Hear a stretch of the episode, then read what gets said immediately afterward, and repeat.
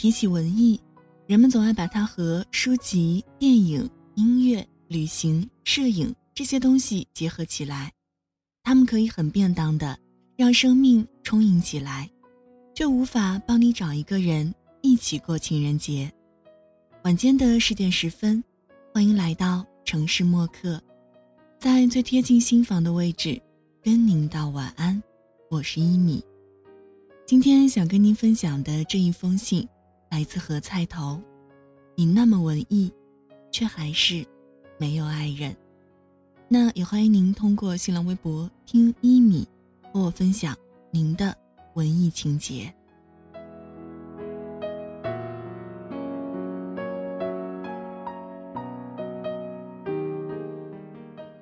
感知越是丰富，人的情感也就越是细腻复杂。感知就像是在钥匙上开的槽，槽口越多，对应的锁也就越是复杂，谁也不能轻易打开。一把新锁，哪怕落满了灰，他对世界也依然有所期待。这是命中注定那样的事情，因为既然可以领悟世界上如此之多的美，也自然对什么是生活，自己应该如何存在。有着更为苛刻的标准。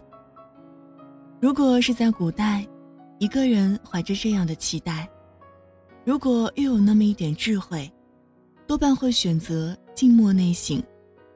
尤其是当他生活在一个并非公义也绝非道德的世界上时，沉默有助于内心世界的平衡。而在今天，这种内在平衡并不存在。我们活在比较级里。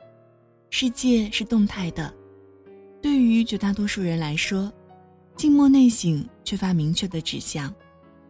少有人会在睡前问自己：“我是个好人吗？我今天是否做了应做的事情呢？”更多人会问自己：“我是否比昨天更富有了？”而谁也都知道，这是全然不可能的事情。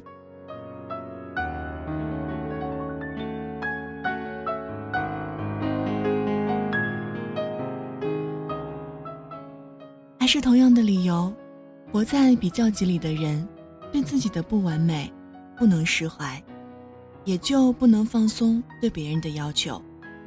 要觉察到这一点儿并不容易，因为似乎人人都那么觉得。而有些东西，会在不知不觉中滋长蔓延，就像是这篇博文，从第一段开始，就很小心地加入了大量消极。和否定意义的字眼。等读到第三四段的时候，大概少有人会觉得情绪振奋昂扬，而是开始皱起眉头，做出严肃思考的样子。对自己是个暴君的人，也会是周围人的暴君，而前者被视作自我克制的高贵体现，暗示着某种成功的潜质。没有人喜欢活在别人的批评。和挑剔中，他们会远远的逃离开去，所以，要么是你远远逃离别人，要么是别人四散而去，刚好两个人都站定不动，那真是很凑巧的事情。读了太多书，看了太多电影，听了太多音乐，走了太多旅程，拍了太多片子的人，在社会里负责讲故事，因为他们的经历。使得他们是有故事的人，没有人会主动否定自己，因此在这些动人的故事里反复言说，感性是好的，复杂细腻的内心是值得推崇和赞美的，这在美学上是对的，因此而带来的误解也是巨大的。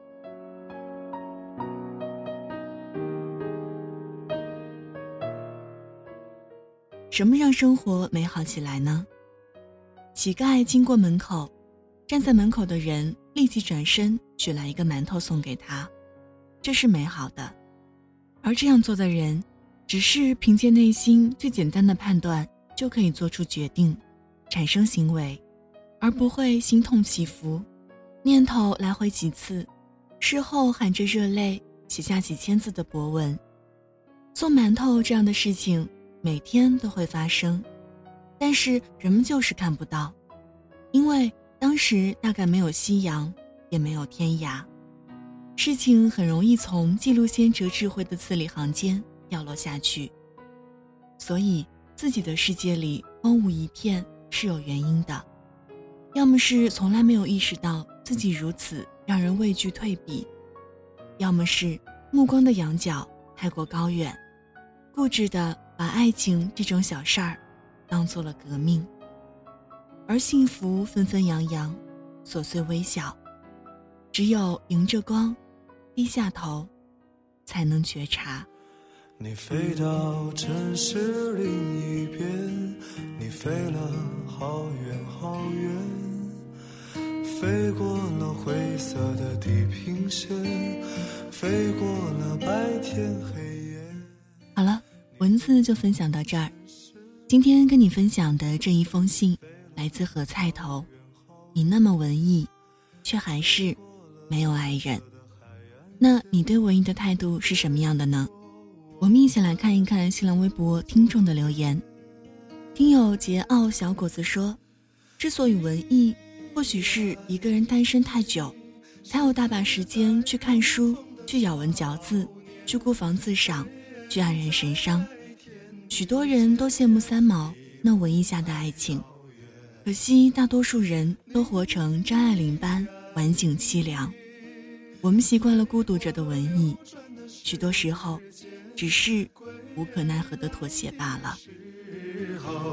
是否还有青春的容颜？听友小小心脏如何撑起一片天说。文艺对于我而言，不过是学生时代上课时发呆时所想到的一些文字，偶尔感慨而发的一些随笔，和随手写的些许诗歌。也许只有人在闲的时候才会去文艺吧。当为了生活而奔波时，生活的压力已经不允许去文艺了。依稀记得年少时，用华丽的词藻来文艺的表达自己的爱慕。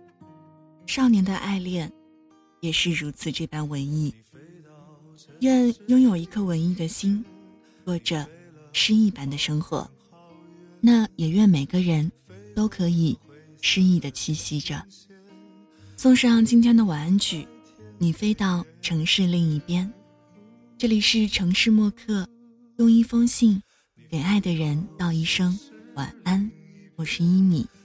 节目出来的时间，可以在新浪微博搜索“听一米”，或者添加我的个人微信“一米 radio”，y i m i r a d i o。如果想查询节目歌单及文稿，也可以在微信公众平台当中检索“一米阳光”，一是依赖的一，米是米饭的米。现在就要跟你道晚安了，也希望你把这份晚安传递给你爱的人。睡前记得嘴角上扬，这样明天起来，你就是微笑着的。晚安，好梦香甜。你呀你，飞过了流转的时间，归来的时候，是否还有青春的容颜？